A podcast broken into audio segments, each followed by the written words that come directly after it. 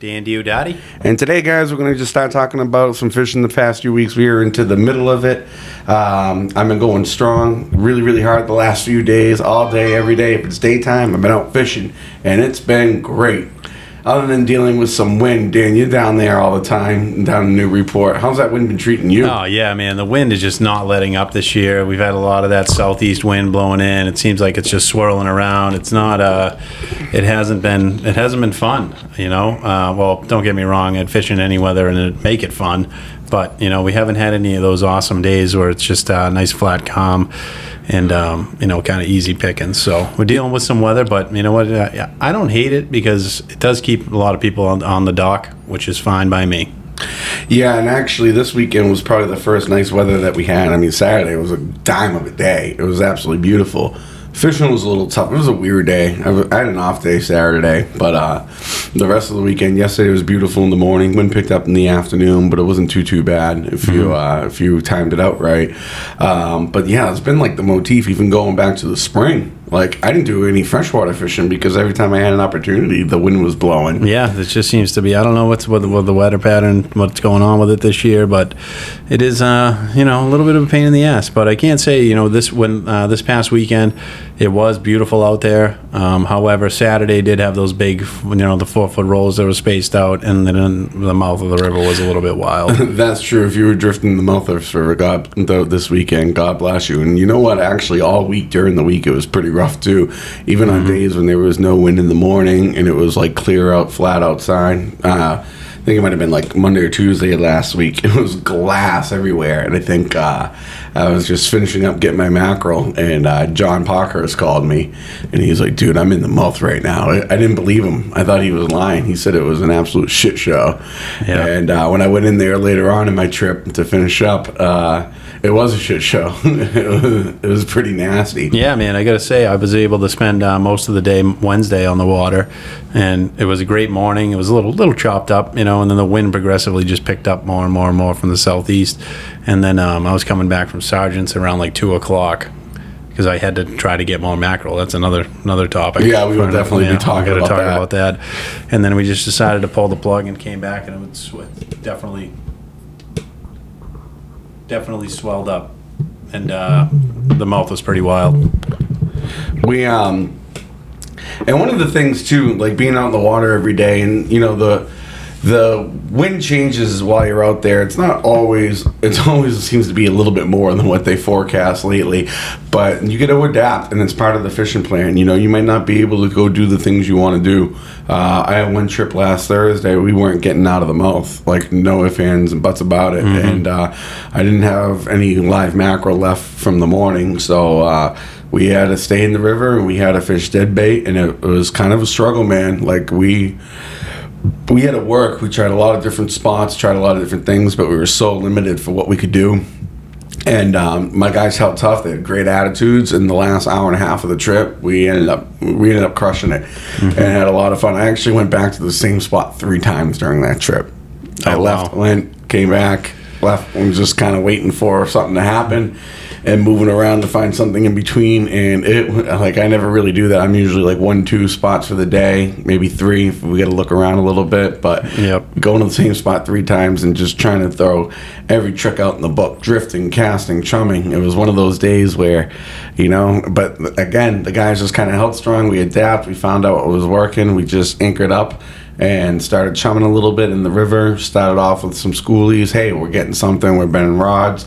They're progressively getting bigger. And then we ended up getting about, like, I think four slots out of it. Nice. And uh, no overs that trip. But I think I wrote on Facebook, we were talking about it, and an old quote from one of my football coaches, uh, somebody would have a nice run home, almost got tackled in the backfield, and they get like three yards, right? And he'd go, oh, that's what we call making chicken salad out of chicken shit. And you know what? It's all relative. We were out there that day. It was really tough. And uh, again, it's so much easier as a guide, too, when you're out there and the people are still having fun. They're not complaining about it, and they're letting you do your job. Because I get, in those situations, I feel like I get hyper-focused, and I'm really trying to think of what to do, mm-hmm. and try to get these guys on fish. So, like, I tend to kind of tighten up, because you know you're getting you're as a guide you're getting anxious. You're like, all right, we got to find something here.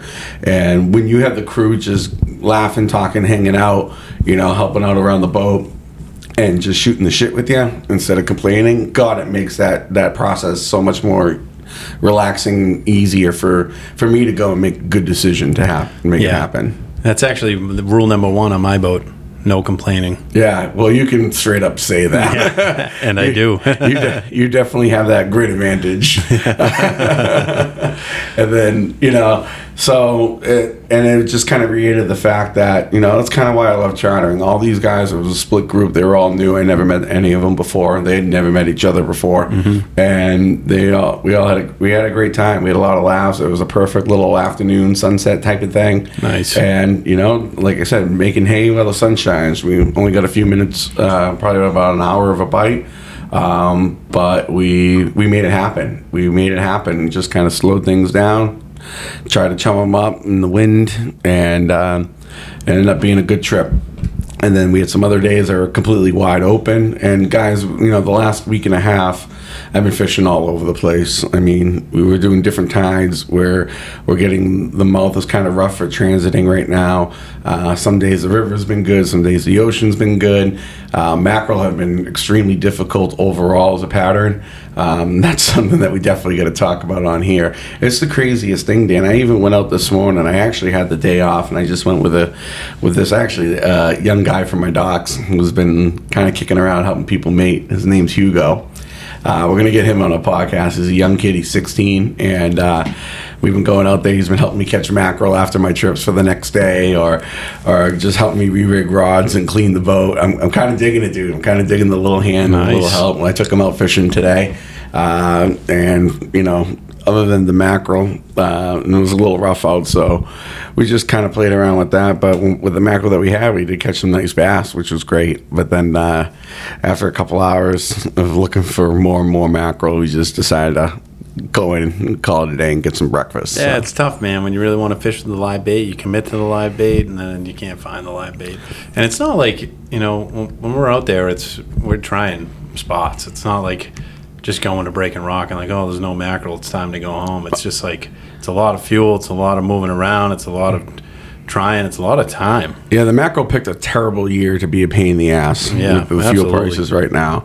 I mean, I know we're splitting up in the morning, you know, the guys that were leaving at the same time, and even the guys that are coming out later, um, we're in constant communication about where we're getting them. But here's the problem, Dan.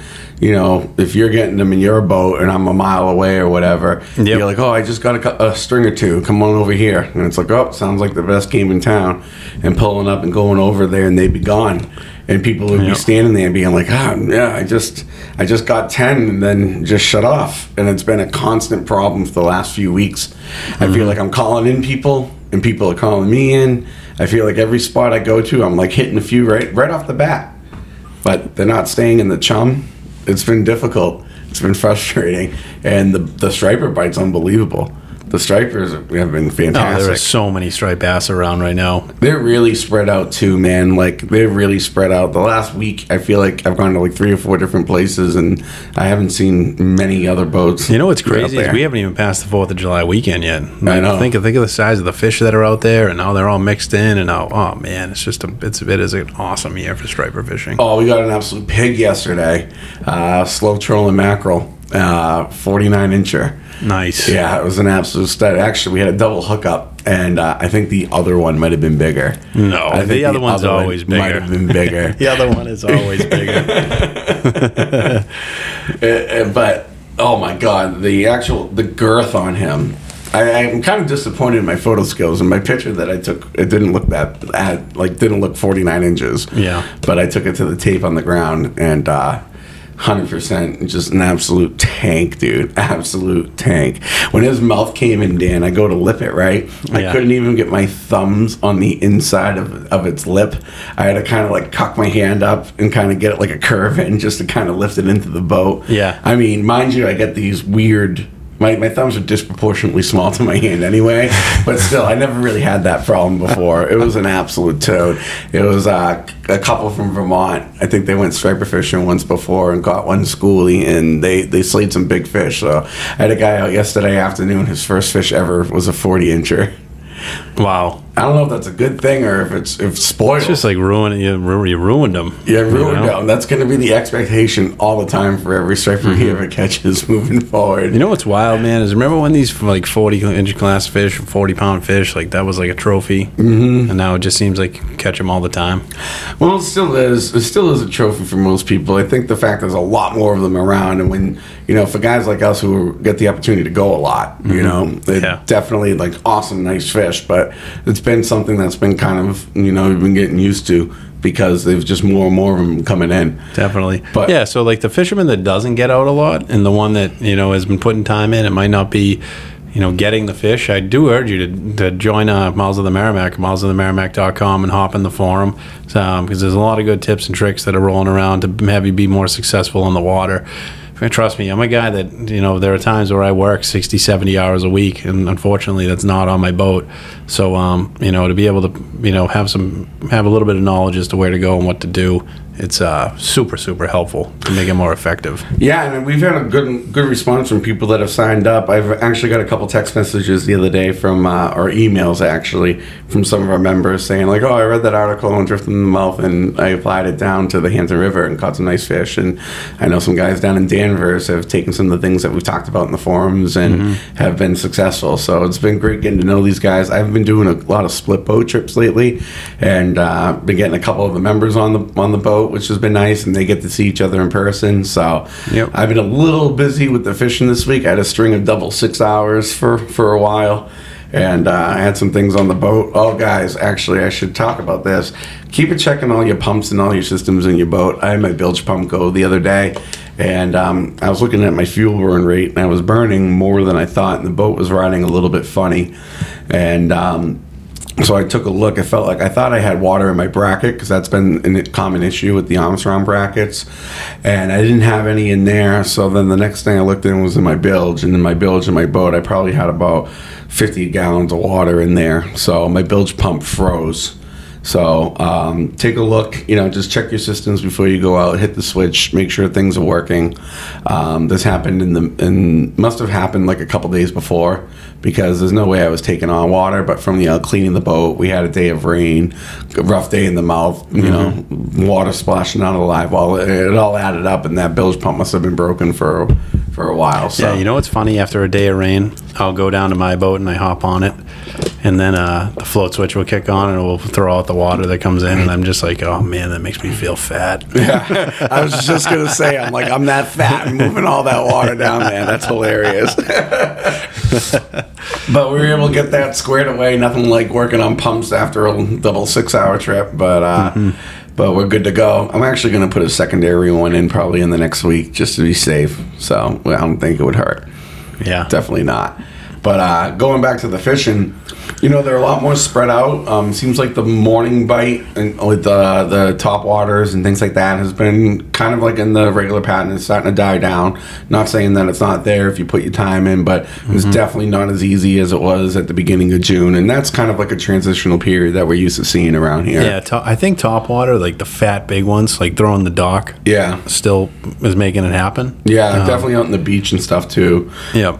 We uh, we did have some herring feeds again this week, which was really nice uh, in the morning, but they got less and less as as the week went on, and they kind of popped up out of nowhere because I hadn't seen any in the morning, at least on the way out. You know, if that's usually the plan right now. I'm going out to get mackerel, yep. and if you're seeing them pop, you know, take take a stop. I have not taken a stab at tuna fishing, but it does look like tuna fishing is great this year. I can't wait to get out. Um, I was hoping to get out this week, but I ended up booking the days that I had off. So yeah, seeing a fair amount of fish being caught, a lot of fish coming into the fish pier. Well, that that's another thing. The harpoon guys have been having a great season too. Mm-hmm. Yeah, and some of those guys are really racking up, getting multiple fish a day. And oh man, I can't remember. There's there's special days now that you can commercially tuna fish. Can't remember exactly what they are off the top of my head. Uh, I think it's like Monday, Tuesday, Sunday. Something like that. I don't yeah, know. I kind of like the way they did it, though, with the three fish, bunch, group the days together. Makes, yeah. Totally makes sense. Yeah, it's almost like commercial bass fishing now, right? We can only we can only fish a few days a week, so. And um, I'm not really... Uh, commercial bass open last week. Uh, the prices, I, I heard that people were getting, at least on Wednesday, were down like around three fifty, four bucks. So it's generally a little low for what we're used to. Um, and the tuna fishing, I think I talked to a guy the other day, got like eight bucks back to his boat. So that's not bad. No. Um, I know I've been marking a lot of tuna. A few weeks ago, I had seen them jumping around. I think we talked about it in our lot, lot, last podcast. Around that time frame, we saw a lot jumping while we were out getting bait. And I've been marking them on the screen. When I, I think I marked one at Breaking Rock this morning, actually, yeah. in about seventy feet of water. So, nice. And that's probably one of those things that are pushing all those mackerel around. I'm definitely seeing uh, a lot of life out in the beaches. And, um, and you know, again, uh, even Even when we were getting a lot of mackerel over the weekend, it was so calm in the morning. Um, they were all on top, you know. You yep. know, I thought they were pogie schools kind of at first. Mm-hmm. And um, they were hard to catch. They were just moving. They were boat shy. You couldn't chum them up. Uh, and most of the mackerel I've been getting lately, with the with the exception, yeah, it's so weird. I went to one spot two days ago, went back there yesterday. Two days ago, they were all huge horse mackerel. Yesterday, they were all little tinkers. Went there today, I got two. Yeah. And that's kind of like what it's been. Yeah, the pogies have been funny, too, because one day they're as thick as hell and they're everywhere, and then the next they're gone. Yeah, I haven't seen a big... I haven't even seen a bass blow a pogie school up yet, but I have caught in some fish in the pogie schools. Yeah, since our last podcast, I did have one day that was uh, unbelievable in the pogie schools. Oh, that's uh, right. Was, they were exploding everywhere. And uh, the best thing about it was the little rough was the only one out there. I went out to find mackerel, and I couldn't find mackerel, and I was about to go back into the river with my tail between my legs and start throwing plugs, and all of a sudden it was just like, oh, there's a pogie school. And then uh, I was basically from the mouth of the river all the way to sea glass and just drifted with them and consistently caught forty inch fish. Yeah, I remember you texting me, we, oh my god, we both been so busy, I don't think we ever sat, we even talked yeah, about no. it on the phone. I just remember you texting me saying you were hammering them. Yeah, I go, I've got a few fish that were over thirty pounds. Yeah. What yeah. day was that? Yep. Um, I want to say that was a Thursday. That was Thursday? Yeah. Yeah. So, all right. So, that was like, was that the day after we went out after the podcast? Uh, podcast? I think, no. Yes. It yeah. Was. Yep. Yeah, because that's right when it happened. So, what, what was I doing? Was I off? The, I wasn't on the water. No, you point. weren't. You weren't. You had gone in. I think you were going back out, though. You were between trips. I was between trips, right? Yeah. Dude, that killed me a couple times um, earlier in the week. It seemed like in the mouth, drifting the mouth. The real good bite was happening right at dead slack. And yeah. I planned my trips like to kind of be on our way in at that time, you know? Mm-hmm. You know, trying yeah. to fish the best of it. So so I got to say, though, this pogie school that we were in, mm-hmm. uh, you know, baiting circle hooks with these pogies was awesome because they were small. Yeah, they were. They are small. They, yeah, pogies. They were smaller. So that we were catching... Not only were we catching forty inch fish, but it was like thirty. Got a few thirty-ones, a bunch of slot fish. Yeah, I got a twenty-seven on one the other day. Which yep. was, I just put it on a down rod and drifting them under you the You kind of know when it's the twenty-seven because they chomp on it for so long, and then you can actually see the pogie like flo- floating around on the hook when you're reeling it in because they couldn't get it down its throat. Well, that's that was, that's another problem with the mackerel is when we are getting them a lot of the times, they're huge. So um, what I was doing earlier in the week to kind of, I don't like, I'm drifting four guys. If I'm drifting in the the Merrimack or the Parker or the Hampton, which all three I fished in the past week, um, those big mackerel are hard to drift with four people because they're swimming around, they get tangles, and then, you know, there's a lot of different size fish in those places. It's a good mix, but those are like your action spots, right? Yep. Those are the spots where you want to go to bend a lot of rods, and then like you get the lucky lottery pick of the slots and the overs as well. Yep. Um, but when you're fishing those big mackerel, you know, you're going to really shun off a lot of fish. They die a little bit quicker, they get sluggish. Um, so I don't like drifting big mackerel. So what we were doing is we were getting as many mackerel as we could, and then I'd fish chunks. I'd chunk them or strip them, mm-hmm. and fish either fillets or chunks until we either caught a keeper or, you know, somebody. Or I saw. I started seeing rods bending around me, just the action picking up a little bit, and then we switch over to the liveys. And uh, believe it or not, we actually did catch a lot of our slots and our overs on chunks too. When we started throwing the liveys down, we saved the I say I would save the tinkers. Like say we had like fifteen tinkers out of like the fifty mackerel we had. Yep. We were saving those to when the bite got really good, and then we throw them down and hopefully get like the keeper fish while we were when that stage of the tide. So that was that was one tactic that we used to save our live fish for the best period of time, mm-hmm. which was nice.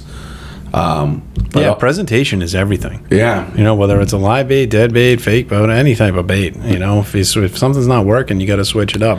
Right down, you know what we should talk about a little bit is hook presentation, uh, hook placement in the mackerel when you're fishing with them. Oh, yeah, absolutely. You absolutely. Know? It's one of my favorite talks. Everyone on my boat, a lot of people always ask, like, how are we putting them on? I do them like this. So, yep. All right, how do you do it? Uh, so I actually learned a lot from you. Yeah. But, um, you know, I basically have, with bass, I have three different ways of hooking them. Um, drifting, I will go through two nostrils.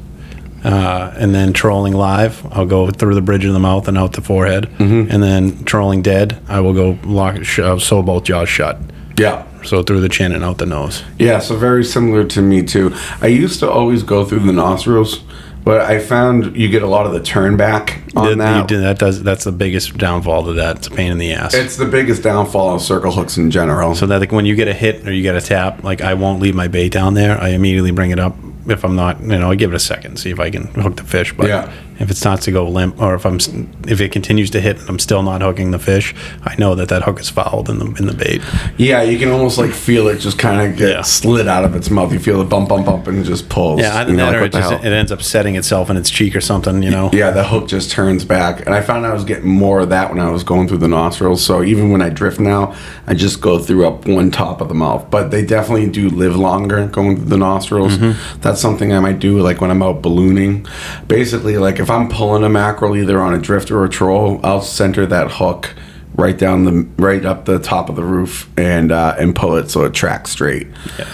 You ever go go with the, the dorsal, like when ballooning? Mm-hmm. So when I balloon, a lot of times with pogies too, when I'm freelining them, like I'm I'm spot locked and I'm p- just pitching pogies behind the boat. Well, they're a pain in the ass. They're a big fish and they love swimming right up, right up the side of the boat into the trolling mm-hmm. motor. It's almost like there's a pogie attracting at the end yeah. of that thing. So one of the things, if they're doing that, one of the ways we mitigate it is I'll take the hook and hook it in the like by the anal fin, like down at the bottom, oh, and it'll right. swim away from the boat. And uh, and actually the hookup ratio is pretty decent on that too.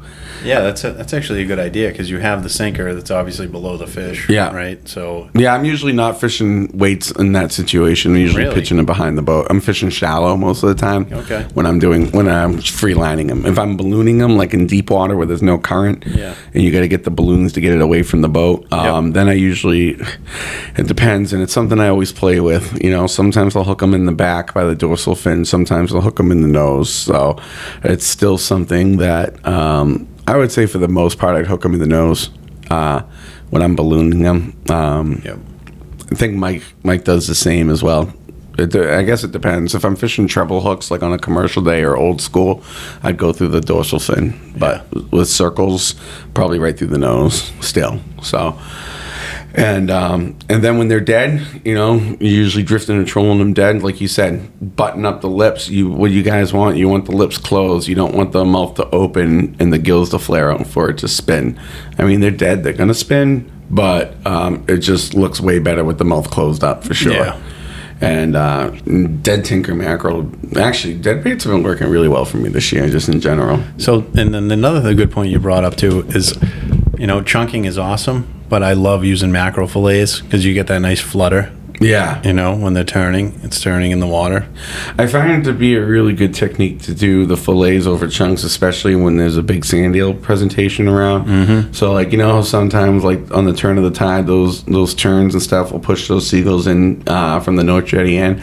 Sometimes you can drift, if you drift strip, strips of fillets through there, uh, some of the bass in the bottom, if there are out there, if they are out there, you know, you could have a field day on those, like, little twenty-six inch schoolies. Yep. And that's the other thing too. We've had quite a quite a big increase in, in those smaller fish. Yep. Uh, Christ, we've had we've had some days down south uh, trolling the beach or fishing in the Parker in the Anascombe River area, and schoolies galore, getting a couple keepers uh, for the grill, and then just um, hopefully popping up a, a big overfish or something like that. So nice, you know. Um, But, like, it's definitely out of everything I've done the last couple of weeks. It is predominantly, like, ninety-five percent been a bait game, whether live or dead. Yeah.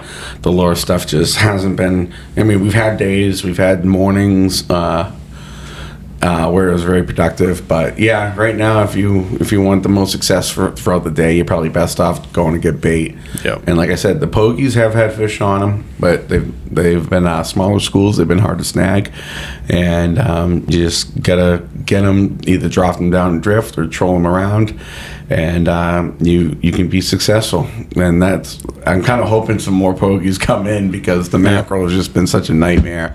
I mean, we've been getting enough for every trip, like, but not those mornings where you're filling up for the morning, the afternoon, and then, you know, leftovers for tomorrow either. Yeah. So that that's been that's been tough. But so for the people that that fish off the beach, you know, I know they do say that twenty percent of the mackerel catch comes from off the beach, but but uh, you know, obviously you're not you're not searching for live bait, so you're going to a bait shop if you are chunking, or if you're doing, um, you know, whether it be clams, whether it be mackerel, whatever you're using. But if you are using mackerel, this is something that you you probably know or you might not.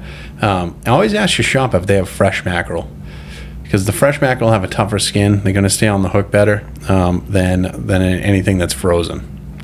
Yeah, when you guys, when you you surf guys or boat guys, when you're going to a bait shop, you take a look, take a minute to go through the bags of mackerel. Some of them are going to be in better shape than others. Some of them might be fresher. Some of them might have been like dried off before they were put in the bag. I mean, those guys are working hard. They get people in left and right. They're just kind of throwing them in a bag and throwing them in the freezer yep. for the uh, refrigerator for the most part. So take a look at the eyes. You want nice, clean eyes. You want a good shiny color. Um, you know, if you can still see some green and pinks on the skin. Um, you don't want any freezer burn. You don't want, you know, check the firmness. The firmer they are, the better. Check the bellies. You don't want soft bellies blowing out. So even if mackerel supply is low, um, if you take the time and go through the mackerel at the bait shop, there are definitely de- better batches mixed in there. Absolutely. So yeah, because there's nothing worse. I've been there. I was a beach fisherman for a long time, and like you bait the hook, and like, it's all they got, and you go to throw it, and it's just. Your bait goes one way and the hook goes the other. and, and I know uh, our buddies and the lady Rebecca, who are the guys that supply most of the mackerel around here, uh, and you guys know the boat if you're local to the river. You've seen it out there with the mackerel wheels, those big orange things. Uh, you know, it's talked. Uh, it's more downtown. Uh, Joe, Joe, and I saw Harry today at Hudson's actually. Oh, cool. Yeah, and um, those guys have been providing the shop, shops with mackerel for the last few weeks, and thank God. And you know what? They've been going far for them. They've been they've been making a trek. So, um, you know, if you pick up any bait from like Crossroads Surfland. Uh, Uh, Straight Line or Rainy's and Bridge Road, you know, those guys are getting their mackerel locally from Joe, so it's great. Yeah, that's awesome. Support your local fishermen. And we'll get we'll get Joe and Harry on here soon, I promise. I hope so. Harry Harry told me he wants to do it today, so nice. So we got to get it done. Um, so that that's been pretty cool for them. Uh, oh, what else? Well, we're going into America's birthday weekend, so... Oh, is that this weekend, the yeah. fourth of July? Yeah, I hope everyone just, you know, stays safe out there. Nothing goes too crazy. Uh, it's probably going to be a lot of boats on the water. It's looking like it's going to be a beautiful weekend. Um, everyone should, you know, mind your space, be mindful of other boaters around you or fishermen around you. And drive and, safe out there, please. Make yeah. good decisions. Absolutely. There's, it's not just you and your crew, but there's other people out there trying to enjoy the weekend. I remember growing up, man, it seemed like every July fifth there was a boat on one of the jetties. Dude, we saw one one time, so I must have been like early high school. We were watching the fireworks at my friend's at the Iron Isles beach house, mm-hmm. a good friend of mine, and we were up on the on the deck on the porch on the second level, and uh just kind of hanging out, and all of a sudden we hear bang and see like a fire and smoke, and it was a boat that hit the North Jetty on the way in, like halfway through the halfway through the jetty. So, you know, be careful, guys. Oof. The barge is back. They put the barge yep, back. Yep. So that's pretty cool. Haven't seen that in a couple of years because of COVID. They weren't doing fireworks, so they didn't put the barge. So maybe there's a big striper lurking underneath there, just hiding, know, getting out of the sun. Yeah, I was actually just thinking that. Yeah. I remember when they when they were dredging the North Jetty, they put the barge there to get all the equipment on and off. Yeah. And uh, yeah, they they were they would hang right under right yeah, under the structure, you know. Yeah, but you know, right in the shade, particularly. I remember it was later in the year too, but you couldn't you couldn't drift that uh, when they were working. You couldn't get too close to it when they were actively working on there. They'd push you off. So, yep. But if they weren't, it was game on. Yeah, I mean, from my understanding, bass don't like light. Yeah, right. right. They they're just like us. I mean, sometimes like when I'm upriver, I'll go fish like a little a shady section if it's really hot. Mm-hmm. Sometimes you could pick away at some more fish in there. Yep. So, uh, yeah, that's still, I haven't fished that in a while, but that was going pretty strong. I heard the traffic was unbelievable up there this weekend. I, this weekend, when I saw the traffic, I, I booted. I, I went away from everybody. Yeah. and yeah, well, it, that's just it. it. Like, everything's so spaced out right now. I feel like you can find your own way. You can literally get fish pretty much anywhere right now. Yep. You know, you can get them in, in well, the river. Well, the thing systems. about it, too, is, like, you know, someone will tell you to go to one spot, but it doesn't mean they're going to be there the next time yeah. that you go, you know? So you're better off finding your own way and just making it an adventure. It's called fishing and not catching. I'm doing some new things here and there, or at least trying stuff out, like on a trip or two. Mm-hmm. And, uh, you know, being, like I said, there's fish around. When there's fish around, you, you can try new things and see how it works, and we've been successful. Um, I'm just about to launch a blog tomorrow on one of the new lures that we've picked up this year. And um, I know you guys have been trying it out, me, you, John, Mike, and we've had great success, so we'll talk about that in a members only blog. It's yep. been a lot of fun mm-hmm. with this new lure, and in the situations, it's been super productive. I got my first forty-five incher on it this year, our first forty incher. Yeah, that yeah. was early. That was that the one that was, was like before Memorial Day. Yeah, yeah. And uh, I did a charter where all we did was use this lure, and we absolutely we crushed it. We absolutely crushed it. It was a lot of fun. That's awesome. So hopefully there's more situations. I'm playing around with it in some other spots right now that the fish have kind of moved outside, mm-hmm. you know. But this is my this is my favorite time of year. Even though June's easy, like in terms of like you're kind of staying in the river, you're throwing lures, you know, whatever bait you have. Bait's easy to get. Now I'll get into like the little bit of tougher months, but I love beachfront fishing. I love being in the ocean, open ocean. Yeah. I don't know what it is. I feel like that's I'm really comfortable. I'm really comfortable out there. No, I, it's just it's awesome because you're not dealing with the the current and the traffic and the frogger and like you know what I mean. Like it's just you, it's, can, you can relax a little bit more. It is a way more less stress, a way less stressful atmosphere yeah. as, as a guide.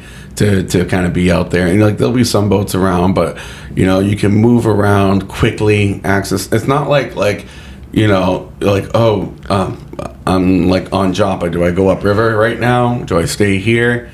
But you know making that trip up river, that's an hour between the twenty minutes to take the ride, twenty minutes to fish, see if anything's on. Oh shit, I gotta go back. So that's an hour. Mm-hmm. On the beachfront, you just pick up and go. Five minute ride. Try something for ten minutes. Nope. Keep going, keep going till you find life. So yep. that's yep. just kind of something I've always loved to do. And uh, you know what I've been doing lately too? Uh, for trolling, trolling live mackerel uh, with circle hooks. I've actually, if I have smaller tinker mackerel, I've been trolling with my de- drags locked up as opposed to kind of letting them run yep. and then hitting them. And the hookup ratio has been really great. Yep. I've, I've actually been doing that for a little while now. That's yeah. how, I, how I roll. Just lock them up and let it go. I feel like when you get picked off, like, could it be a bigger fish? Yeah. Usually but, you know, not. It's usually not, right? It's usually a schoolie. And the big ones just inhale them. And as long as you're going that like one point eight to two point four miles an hour, it's yeah. kind of my zone. Um, it seems like they just swallow them whole. I'll tell you what, Dan, I've been using my trolling motor more um, to troll out there yeah. or even in the river or out on the beaches. And um, the fact that I can go like zero point eight to one and just my baits, I'm not, I'm control drifting, drifting right now. Like yeah. I'm not, I'm not trolling. I'm control drifting, and I'm able to fish a few more lines and get creative with how I'm floating things out. Oh, I think I might try that tomorrow. Thank you. You should. Yeah, it's been good. That's another thing we're going to talk about on yeah. on a members only. It's been uh, yeah, because you really just need to go enough speed so you can keep that bait out there. So mm-hmm. they're not going to swim into each other. They're not going to be crossing each other. You know, you just want the lines back there, but you want to cover ground, but you also don't want to rip through it either. Yeah, and that's uh, and for me the biggest thing with the speed with my outboard, like if I'm lucky I can go like two point two, two point five luck if I'm lucky. But the other issue is like yesterday afternoon, for example, my troll motor died. I put like ten hours on it, and when that wind cranked up it was like on level ten for like three hours I know, before it finally went. I plug mine in today. Ooh. Where I'm at. And, uh, I like to drain the batteries before I, I'm just like psycho like that. Why? Do you really? Yeah, I, well, I will go better for the battery. Exactly. Yeah. yeah. So I think one of my batteries is acting a little funky too. Oh, speaking of batteries, Uncle Uncle Bubba got a couple new batteries today. Oh, we got a couple new batteries. Did you did you hear the whole story about what happened? I did. Yeah. Oh, when the towboat guy came. Oh, this is great. We, we uh, I asked him if he wanted to come do this tonight. He's like, oh no, I might be busy. Yeah, right. So. Anyways, we'll, we'll tell this. N Y P D Blue is on. I, uh, so I'm. A, I'm. A, I'll tell you from my perspective. You you can confirm or deny yeah, as I go yeah. along here. So I'm out on a trip yesterday. I know my dad was going down to. I can't tell you exactly where it is because it's his special little cove, and I can't tell you because he just calls it the Cove. I don't even think it has a. Does it, it have an it actual does have name? A name? Yeah. Is it? Uh, Uh, I don't, don't Perkins, no, keep it, keep it like that, yeah, right? Yeah, keep it, keep it out of there. Anyway, so him, my mom, my brother. And just so you know, it's not a fishing spot we're hiding. It's actually a pleasure boating, like hangout spot. It's yeah. just nice, and there's not a, there's no there's no room for you guys. And uh, he calls me up and he goes, "Hey, you in a charter? You out right now?" I'm like, "Yep." And he goes, "Nah, my boat's dead." I'm like, "Oh, where are you?" He tells me where he is. I'm like, "Are you anchored up?" I'm like, "Oh," I'm like. Do you need a jump start? Like, what do you need? Like, I'm, I got an hour left. I was like preparing to go drop these guys off and then go down down that way. Wasn't really happy about it. But then I was like, wait a minute, call towboat. He's like, yeah, yeah, I'll call towboat. So he wasn't getting power. And then I, I kept calling on him like every like hour to see like where he was at. So Dan, what ended up being the, the problem? So like his post came off the battery. Yeah, he told me his post, his battery was broken. Yeah, the post he broke came the off. battery. You know what it is? Is like his forearms are just way too. His forearms are way too strong, and he just torqued down on the post a little too much. Oh wait, so that's yeah. no, that's not the whole story. So the towboat guy, is this on? All right. The towboat guy came down, and. My father and mother, when they were talking to me, they were on speakerphone in the car, and they, they were laughing about it. They were so concerned about the starting battery, and they knew that that was broken, so they were playing around with the post and everything. Everything was, like, locked up, and the guy came to jumpstart him, and the other battery, just the nut wasn't tightened down enough. So he tightened the nut, and then it started right up. Oh, my God. He told me he had two broken posts on both batteries. Well, they, they were broken posts, oh, okay. So he didn't need to get new batteries. But it would have been fine if that, because because that's they were broken, and he was playing with them a couple of weeks ago, right? They were broken. He was playing with them a couple of weeks ago, and he didn't tighten one of them enough. So yeah. he was so focused on that one battery yesterday, he completely didn't even think about the other one. But, man, he's always had battery issues on that particular boat. I think uh, one of his older fish finders used to drain. We got our battery died when we were out tuna fishing one day out there, and we yep. had to get jump started. So he's always been kind of playing around with it, um, and it's a pain in the ass. He's gonna like take a panel, he's gonna take his switches and his panel off oh, to wow. get to his battery, and it's a small area in the boat. He, his boat's beautiful, but the way all of the the pumps and hoses and batteries are all yeah it's all stuffed in there. Oh man, it's not like ours. We just open up a hatch and voila, everyone's yeah. there. Everyone's I mean, there. The hardest part about changing out my battery is the twenty pounds I have to lose to do it. Yeah, no kidding, dude. The, is the door in your boat? Oh yeah, I know it is. Yeah. The door in my boat. My God, it just needed to be a quarter inch bigger for yeah. my whole body to slip in there.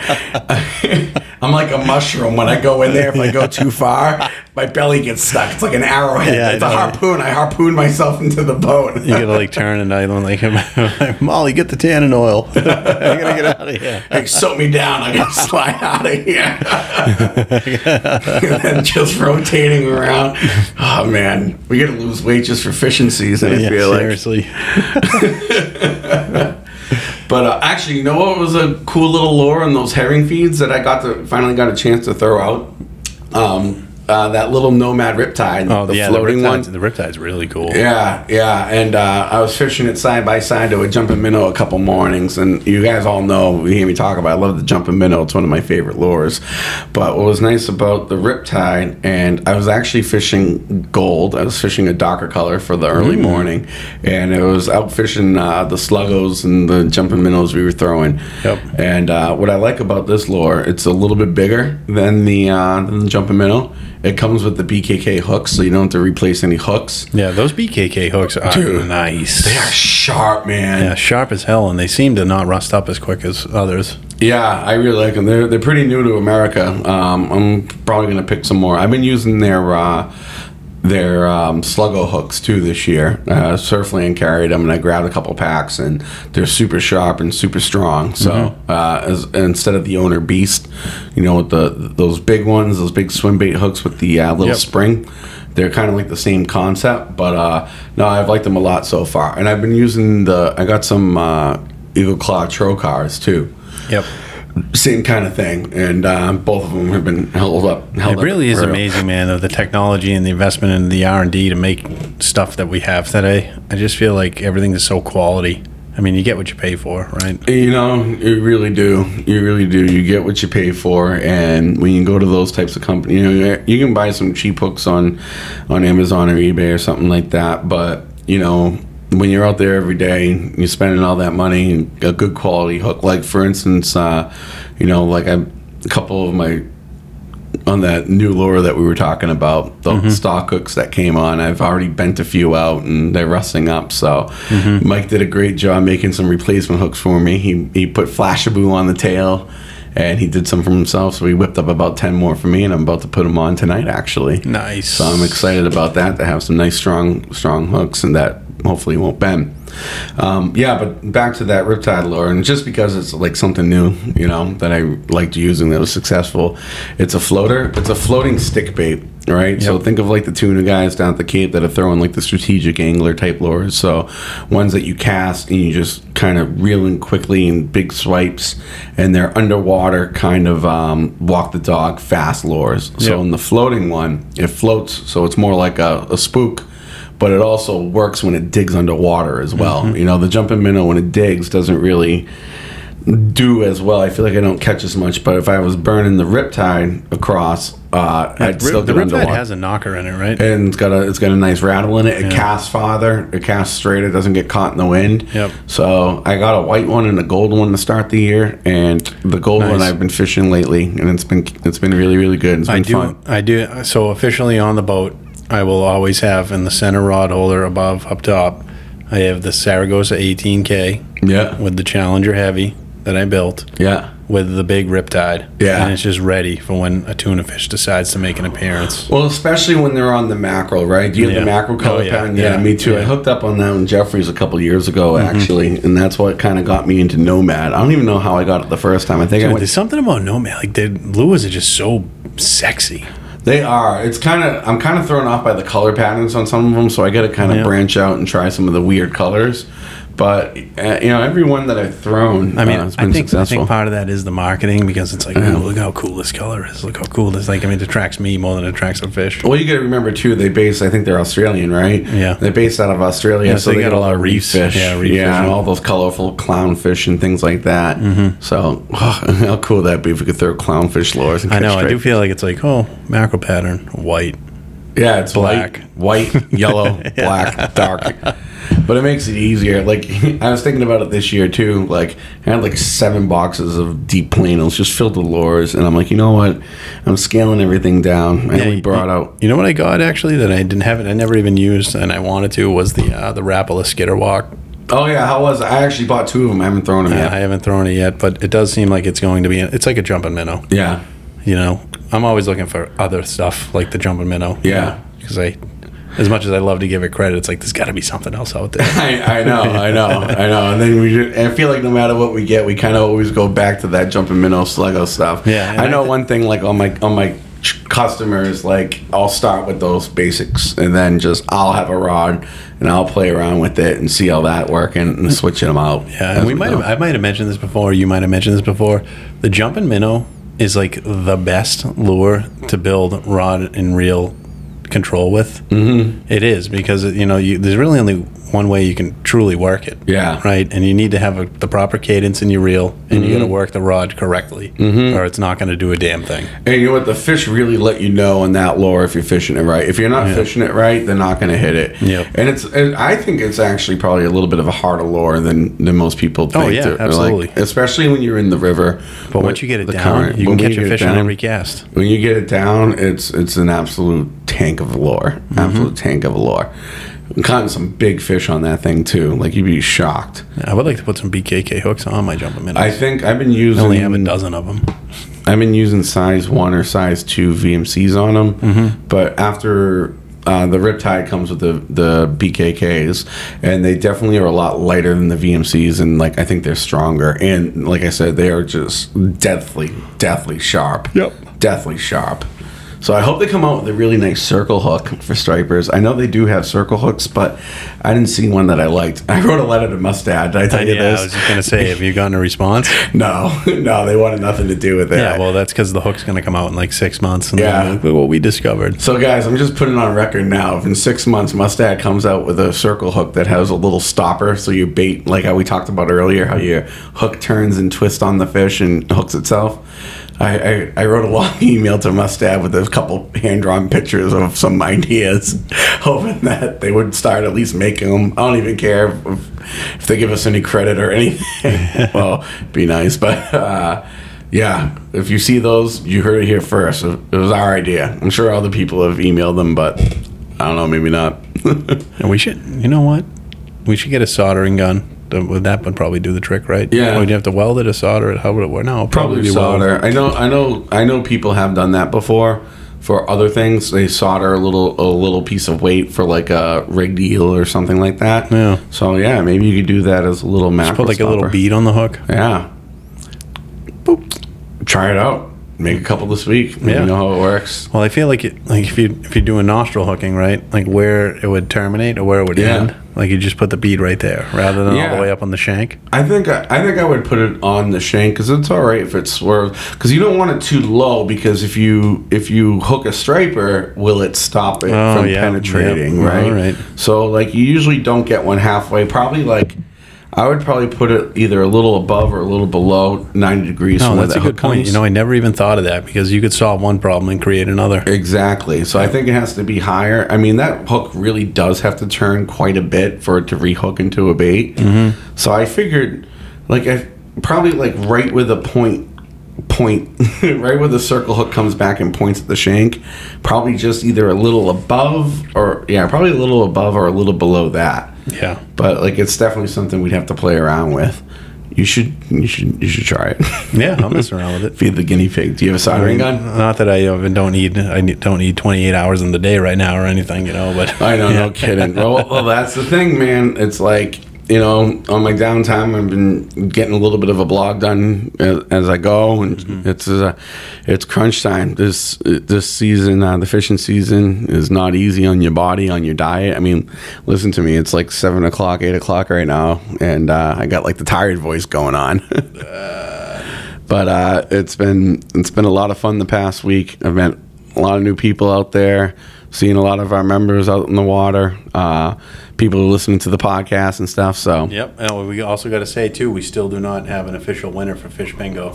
I know we got. I think we got two guys that have one left, and both of them. Yep. It's a tough one. It's a tough one. I think one's an albie and one is a trout. So. Yeah, so it might even be yeah, come September. Who knows? Yeah, end of August. You never know, guys. So if you want to f- join up to our Fish Bingo, go to miles of the merrimack dot com. You can sign up there and take a look at the rules. It's, it's pretty fun. You just go try to catch five species in a row and you unique bingo card and you get a five hundred dollars gift card to Hudson's Tackle. So and I uh, saw Steve today. He's doing good. The stock is the, the shop is stocked with stuff. Oh, nice. So if anybody's looking to get any new high-end Shimano type of gear, uh, he had boxes and boxes of new reels yeah, coming in. Excellent. So uh, they got a great selection of, of rods, particularly from um, Ledge Life Tackle. Harry was there getting some things squared away and uh, took a look at some of his striper spinners that he just made up. And yeah, uh, if you haven't heard me talk about the thirty sixty rod, and if you're an offshore like round for a person, fishing person, awesome, awesome fishing rods. Like a, it's a custom rod at a reasonable price. Yeah, and I was just I, I got to talk to him about it a little bit today, and you know it's always good to support local people who are passionate about what they do too. Hell yeah! So, and then uh, that's what it's all about, man. Community. Yeah, absolutely. You know, I wish some of some of the people on the river were a little nicer to each other, but hey, you know, whatever. Yeah, you know, it is what it is. Yeah, but. Uh, No, man. All right, so. Yeah, so moving on to fourth of July weekend. Happy birthday, America. Again, everyone have fun out there. It's uh, it's a good, yeah, it's a good time to be around. It looks like the weather's going to shape up. The wind's going to die down for a few days. And uh, the fishing's going to continue to be dynamite. I know that. Oh, and then, you know, also this time of year is the start of the one thing we all dread. the greenhead season. Oh, dun, dun, dun. Dun, dun, dun, dun those little bastards. Oh, there was Actually, one time last they're year. They're not little bastards because I am, Dan walked in. I was just finishing up a blog that I'm going to post out in about an hour. So if you go to miles of the merrimack dot com, uh, I got a little blog about greenheads going. And let me tell you something. I learned some cool things, Dan. I learned some cool things about greenheads when I was researching some of the, you know, the intro stuff, you know, some of the yeah. basics of it. I'll, I'll throw out one of those. Did you know? Every greenhead that bites you is a female. No. The females. Those blood-sucking Oh, so I'm bitches. a lady killer. You're a lady killer. I was just thinking about last year when they were in full swing. I was fishing in Joppa Flats. And I when I started to, like, put all my stuff away to get going, I looked down at the deck, and there was, like, a thousand dead greenheads on the boat. Oh. So I was just whacking at them. Well, it's actually good because every time you kill one, They, they they reproduce eggs continually throughout the summer. Yeah. So every time, I don't want to tell my whole blog. You got to go to the website no, to check yeah. that out. All right, I'll check it out. It's pretty interesting. I just spent so much time writing this. Yeah, that's very good. But yeah, man, they're actually a really cool, cool, unique insect. I didn't realize a lot of the stuff that they do, and uh, learned a lot. And we're going to talk about how to get them off of you, get them away from you. And um, some of the products and some of the steps that you can take. Like, for example, it's one of the things that decided how my boat looked. Um, when we were, when I ordered my pair custom, um, you have the options to choose colors and, uh, and piping, like if you want powder coat, white, black, things like that. Mm-hmm. And I really wanted either a light gray or a white boat with black piping. And then I just remembered, oh, greenheads are attracted to dark colors. And I remember in my Parker, I had a navy blue uh, T-top, man. And, oh, those things were an absolute mag. That was a magnet. And I'd look up. It looked like the freaking plague of Moses. You know what I mean? When they had the locusts come in. Ugh. It was awful. So I literally chose my boat colors and, and reneged on the, the black powder coating because of greenheads. Wow. They ruined my, my dream beautiful boat. But I like the boat I got now. So you were smart, though. You went with the white powder coating. White on white, baby. You you must be pretty... Nah, keep it clean. Pretty greenhead free out there. That's no. They they still find you. So if, your, if your boat was dark blue like mine, they'd be all over you. Yeah. So you took a right step. You took a right step in that. Unknowingly, I just thought it looked clean and awesome. My boat's like banana cream pie. Ugh, dude, it does look so good on the river in the morning. I take a picture of it. I don't send them to you, but I have a bunch of pictures of your boat, by the way, on my phone.